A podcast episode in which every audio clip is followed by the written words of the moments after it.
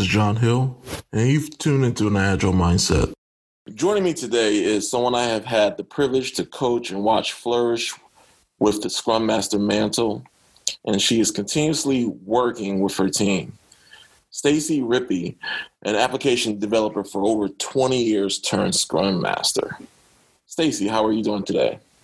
I'm doing very well, John. Thanks for inviting me. Well, thank you for joining. It's always a privilege and pleasure just even having conversations with you. Um, Likewise. I know I was up there um, in Ohio. Uh, I think what well, we finished last year. We finished the coaching engagement last year. So I'm sure you've you guys have continued that same momentum. Um, I know Q was there but um, I wanted to start the conversation off and ask you about your journey, about your journey from application developer to Scrum Master. You know, okay. looking back at that transition, what what was it that drew you to become a Scrum Master? That's a great question, John.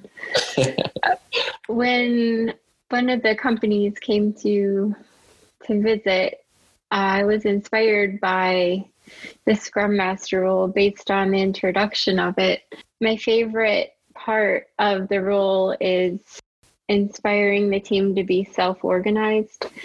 It's not the same as a, as a project manager where they often have a different style. Um, I like this style of empowering people to think for themselves mm-hmm. um, because they know what they're doing and pulling their feedback and helping them get better is like the most rewarding part of the scrum master role it, it, based on that experience and so that's what really drew me to the role was that it was being a leader a positive leader mm. now I, I, do like the twist on that because uh, oftentimes people don't realize how even though you are a leader, you can bring negative vibes and influence negatively towards the teams. Correct. And some of the things that you kind of pointed out, I even kind of see myself. You know, it's it is rewarding.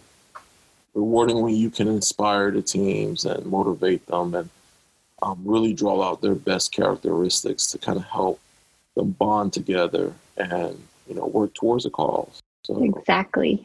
How long ago before you actually took the role?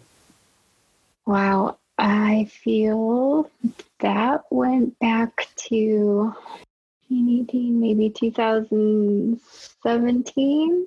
Okay. Where it was introduced to me and lately talked about. And I kept sitting on it thinking, I need to look into this. And it was end of 2018, I believe, where it was really coming into practice where they did want to bring in the Scrum Master role. My my friend actually nudge he had to nudge me because after 20 years of coding you get pretty settled in that role and what you're doing and it feels really good because you're doing it every day. And um, i felt you know i felt scared of change. Um, however he went into one of the manager's offices for the project that we were working on he spoke with her, told her I was interested. I was in her office the next day. and so like she pretty much asked me the same questions as you, like what's inspiring me to make the change and to do this role and you know, um, what can I contribute to the program? And the next thing I knew is they within it was within a week, they're like, Yep, okay, you've you've got it. You'll be working for the team I was already on developing for. Mm-hmm. So there wasn't much drastic change there, and uh, it's been interesting ever since. yeah. So so I, I think in some points, what what kind of helped you along was the fact that one, you know, you already were familiar with those team members So Yes. it was more of just transitioning from a role of application developer to Scrum Master. Um, did how how did your team take to your new role? Well, that's another great question. I, I was a little bit concerned, and I did mention to the managers uh, that if my team was okay with me being the Scrum Master, since I was working with them as a developer, I would take it on. Otherwise, I wouldn't with the team. Uh, they were all okay with it. Nobody had any concerns.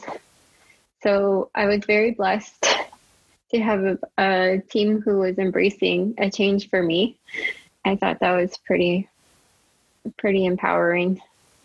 I think it's hilarious how you think I'm asking good questions, and I think that your response are even greater. Um, Thanks, John. but no, but seriously, it's like when scrum masters are placed on team, there isn't really a general, hey, team, do you accept this scrum master? right.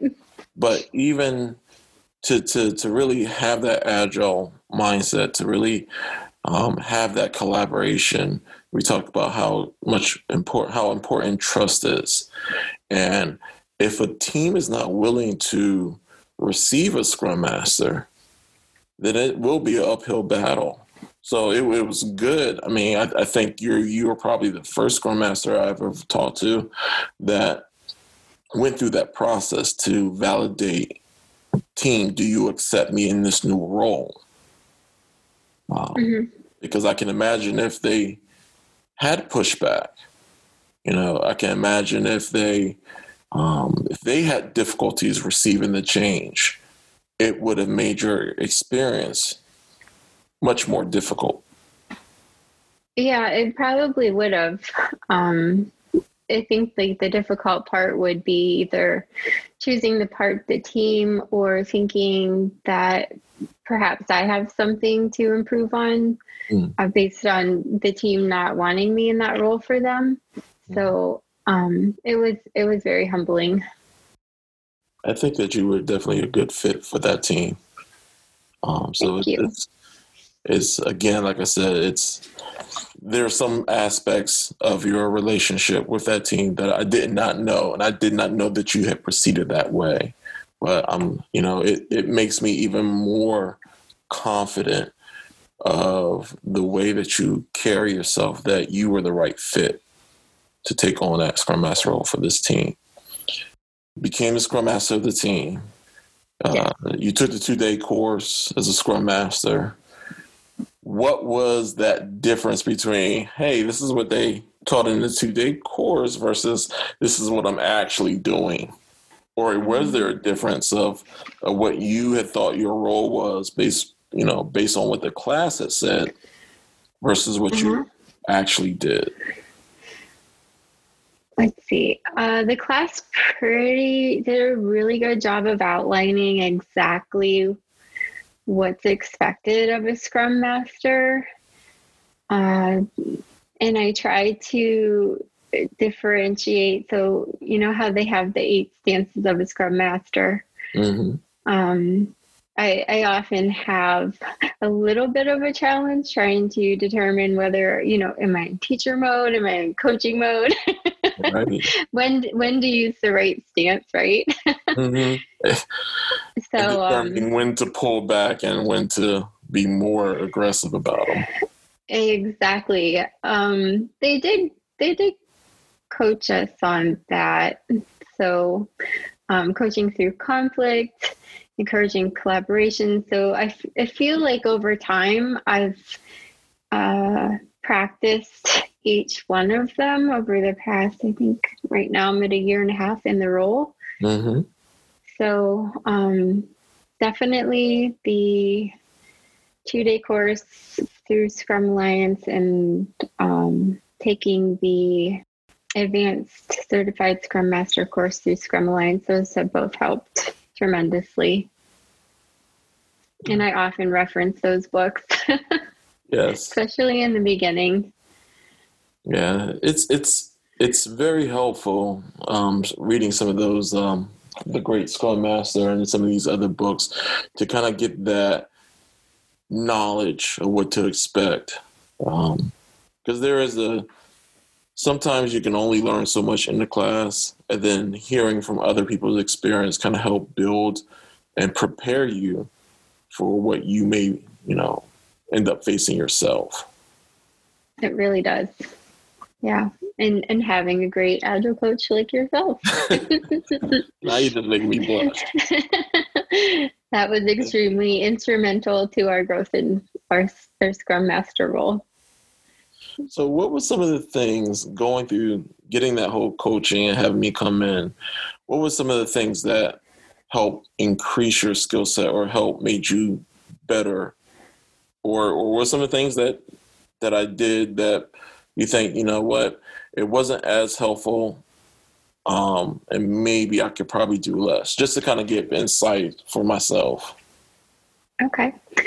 Let's see. The mm, the one takeaway that was the strongest impression was um, definitely I, I remember I vividly remember our conversations about active listening mm. and how to practice it and taking the time to even practice it outside of the work environment.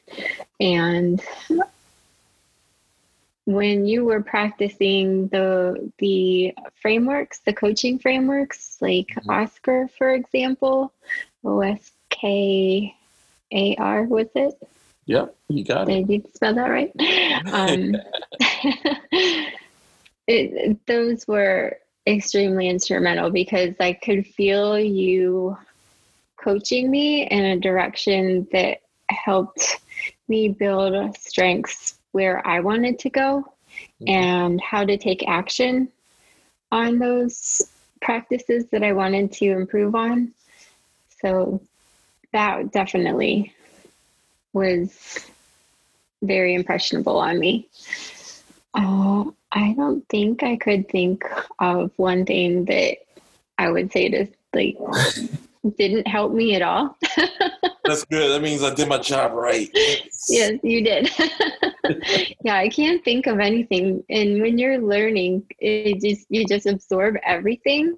So um yeah, I'm sorry. I don't really have constructive feedback for that. It's it's not a problem. It's not a problem. but um that learning part is is going to be key. In fact, even to this day, um, I'm still learning from other agile coaches. I'm learning from newly um, minted Scrum Masters. I mean, I even learned a great deal from you. Um, whether oh, that's cool. Recognize it as not, um, but you have to be in that constant learning mode. Right and that active listening really helps set you um, in that learning mode because you're you're wanting to absorb so much and then process.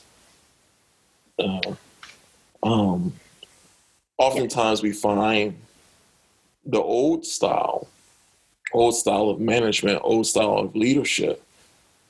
People come in guns blazing and they just want to speak and, and uh, direct.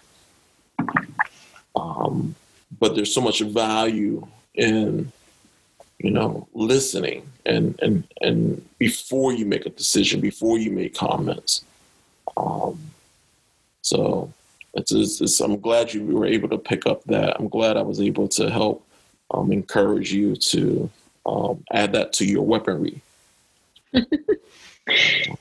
yeah, I was just thinking too. It it needs to be, um, you know, active listening is is extremely important now that we don't have that face to face time with each other now. So our teams and pretty much a good majority of the company is working remotely until next year. So mm-hmm. it's important to be doing lots of listening and also paying attention to the tone that others have to make sure things are going okay. Right. So, yeah, it's been pretty important. Yes. Um, one of the things that I've been doing with some teams that I've been working with during this time period uh, is virtual war room sessions.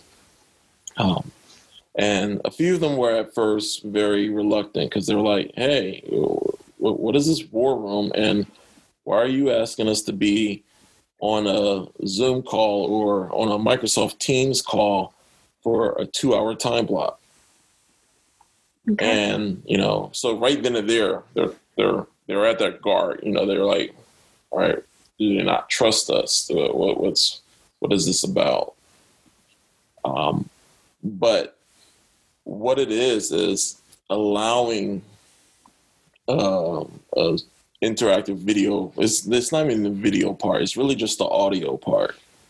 Because if you can imagine how teams were before the whole COVID, um, at least centralized located teams, mm-hmm. um, you can focus doing your work and then automatically hear people in the background talking about something and it may interest you or they may be pre- presenting something and you you know you overhear it and you want to share your input um, so that was something that started with teams probably back in june of this year um, just to kind of help that communication help getting them used to um, interacting while virtually um, meeting. Um, it's still a work in progress. I think there's a good deal of people who are uh, very like, nah, I don't want to do this. This is this is weird. Like we're on a call and nobody's saying nothing until, you know, for two minutes and then everybody just goes silent. So. So. Uh, is is what I'm hearing a virtual war room because this is, I feel like it's new to me and I'm I'm curious. Is a virtual war room a place where the team gets together and just you, you know sits on the phone and hopefully they'll start collaborating on the call? Yes. Okay. Well, yep. That's cool. Yeah, you know, and and it's it has its great moments um, I know uh-huh. one developer was um, speaking to the PO um, and you know just wanting to demo something and get feedback. Uh-huh. And others had chimed in and it was like, "Yo, that's really cool. Can you commit that code? Because I want to use it in this other location. That really help me out." Oh, nice. Yeah. So I mean, imagine if we just had chat. You know, if they just messaged each other this, then everybody else would not be involved because they wouldn't have overheard it. Um, right. And right now, those chat sessions in, in, in Teams or um, Skype, it's sometimes mm-hmm. as bad as email. You know, people, if the screen's not up or if it keeps popping up, then it becomes a nuisance and nobody wants to see it. Um, right but just hearing the the audio um you know it it allows people to kind of stay focused what they're doing but once they hear certain key words like you know this code allows for um, ease of use and it could be uh, it's just a template stuff that we can put in different areas you know those things can can really attract other people and start more conversations going on. So yeah, feel free to try it. Oh, that's really cool. Yeah.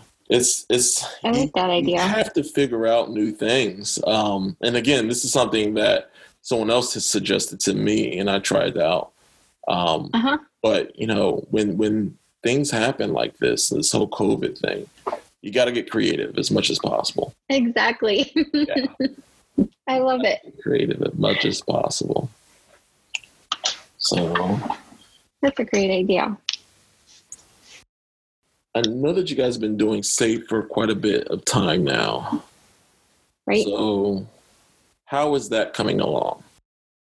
I would say that you know it it feels like agile continues to be embraced in the SAFe model and we're experiencing some new changes right now so i can tell we're growing into i feel is something better than what we were mm-hmm. uh, one example is that we had one release train engineer mm-hmm. also called an rte um, so one release train engineer for 14 different scrum teams and that wasn't working. We weren't getting re- impediments move, removed fast enough. Right. Um, that's a lot for any one person to handle. It doesn't matter who that person is, right? exactly. No, it's that's it's a strain. You know, we we oftentimes uh, if you have to share a scrum master, then you know anywhere between two to three teams, and you're talking about a release train engineer among mm-hmm. 14 teams, that's that's very much an overload. And not to mention that the majority of of program members understand what an RTE is. It was never fully explained to us what the expectations are of them. So I kind of feel like um, expectations of an RTE are coming, and they also split our program into three different groups now. So um, each each group, I I guess, from what I understand, because I wasn't trained in SAFe, um, we have uh, three different trains and three new RTEs. Mm-hmm. And so that should help. You know, they'll have a, a lighter scrum team caseload, so to speak, and uh, we'll report up to them who will then bubble up any impediments as, as needed. So I, I'm already finding benefit in it because I had okay. one impediment come up today, and I was like, I'm going to get this out the out the door as soon as possible. so. That's the type of stuff that comes from experimenting and trying, you guys finding the right measure, the right level of, okay, how many uh, teams are going to be in this value stream? How many RTEs going to be responsible for, you know, a certain amount of value streams? So right. it's it's good that you guys are experimenting that. And the biggest thing that I um, that I'm hearing is you have the the RTE that you're reporting to that your team is working in that value stream, um, you're being provided the right amount of support. Yes. And see, that's oftentimes we think, okay, well, as a scrum master, you're supposed to handle all the impediments. Well, so sometimes you run into impediments that even a scrum master can't handle. So, yeah. and they have to, you have to be able to raise it up to somebody that can help support you so it's it's good to, to know that they've um, made sure that you have the right amount of support.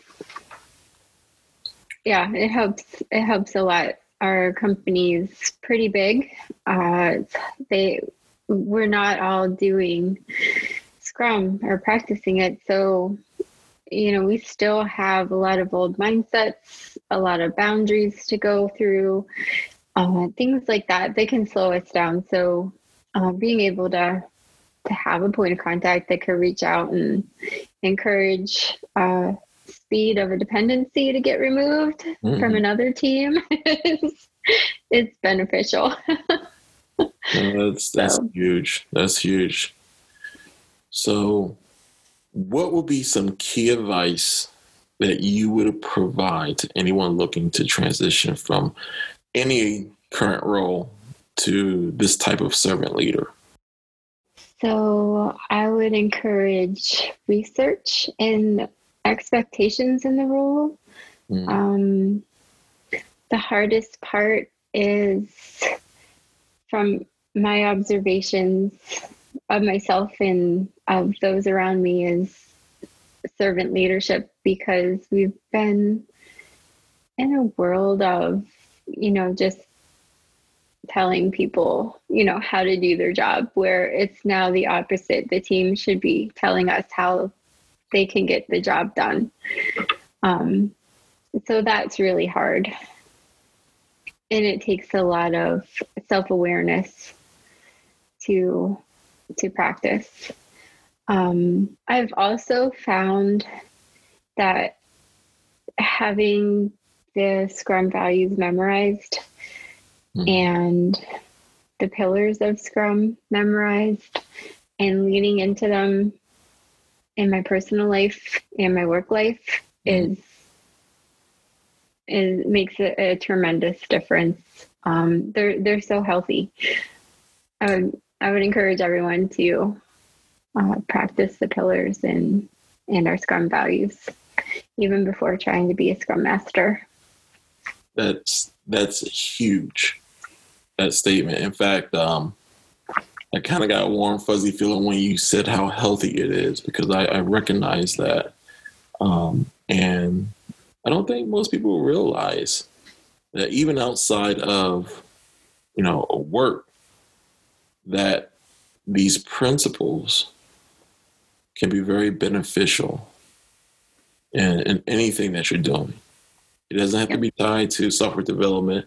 It doesn't have to be related to work, just work or any type of um, uh, process.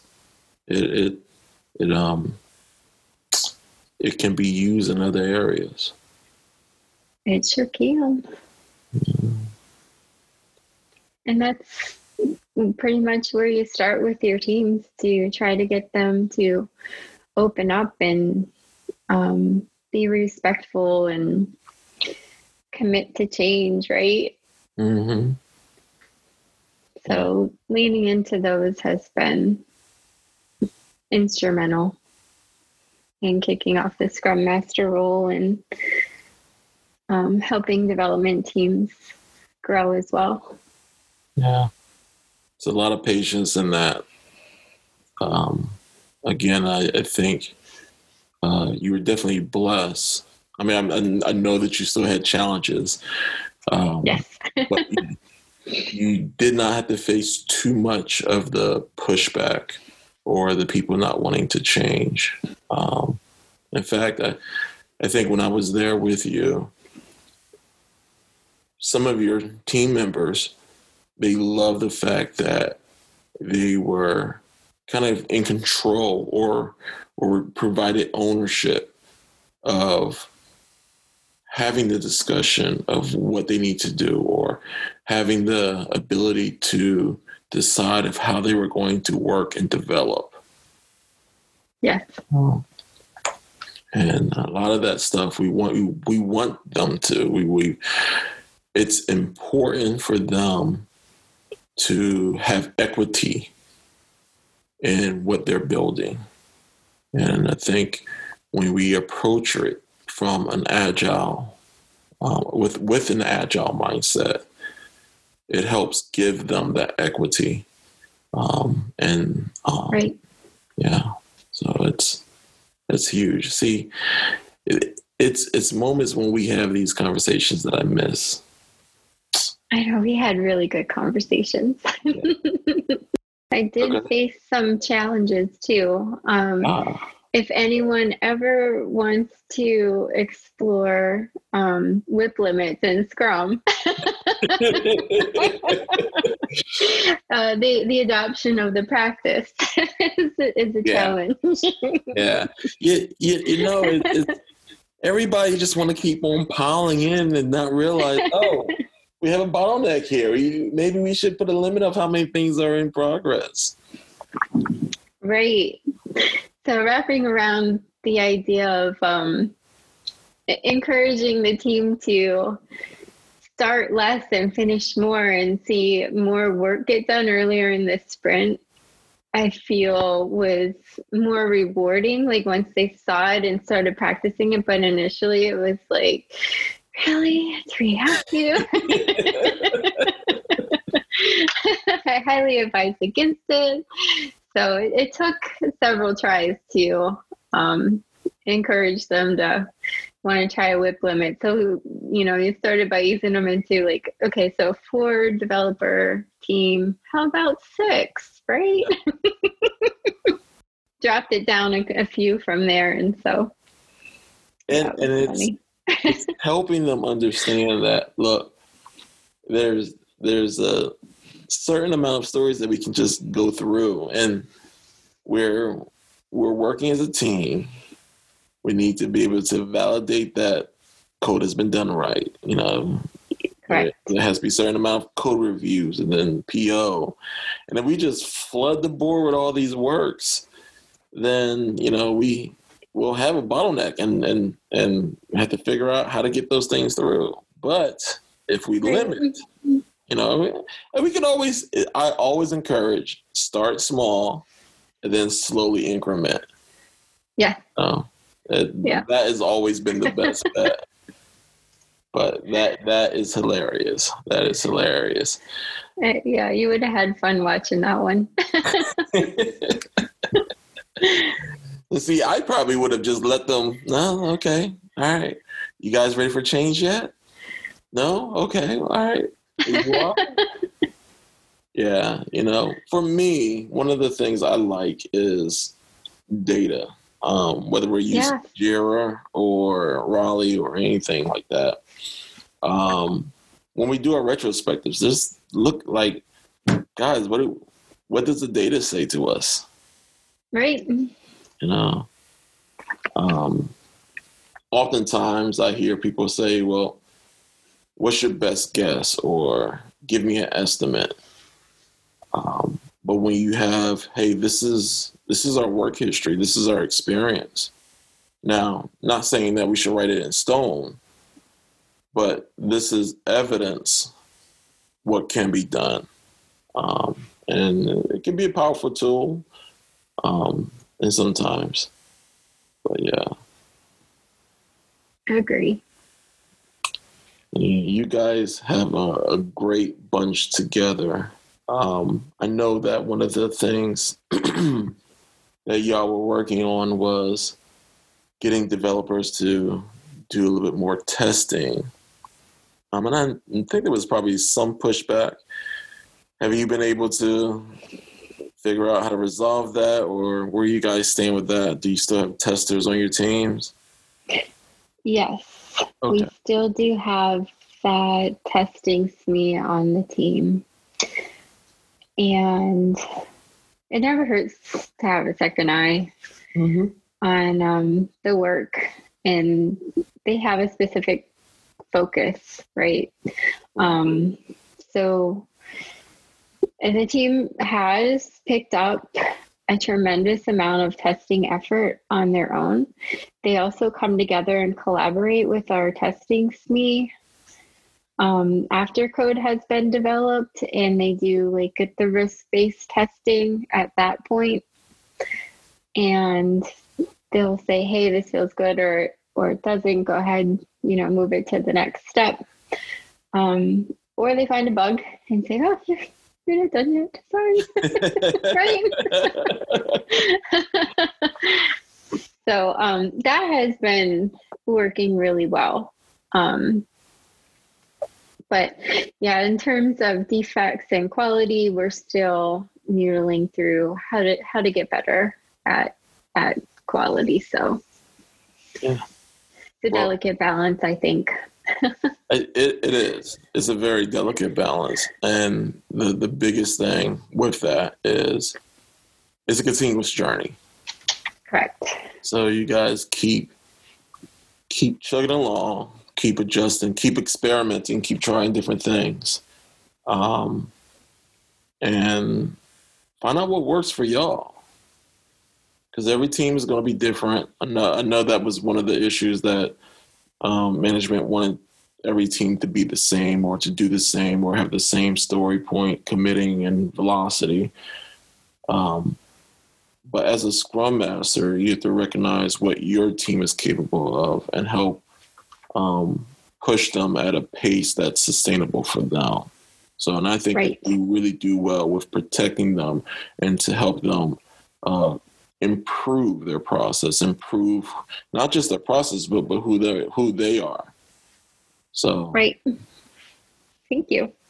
No problem. I'm very happy, uh, Stacy. I think you've um, you've already were at a point, but you've come even further, and I think that you've probably even gone further since the last time that we actually had a one on one. So keep it up. Yeah, yeah. Thanks. I tend to push a lot of boundaries. it's not fun if we're not pushing boundaries. yep. Gotta gotta grow somehow. So and once you're comfortable, you have to figure out how to get uncomfortable again to grow. So that is a quote I'm going to have to use. Okay. that is a powerful quote I'm going to have to use. Thanks, John. wow. Thank you. Thanks for listening to an Agile Mindset. If you like what you heard, please subscribe to the show and leave a rating or review. We love your feedback. To hear more episodes of an Agile Mindset, visit Apple Podcasts, Google Play Music, Spotify, or SoundCloud, or head to perimeterdesigns.com slash podcast.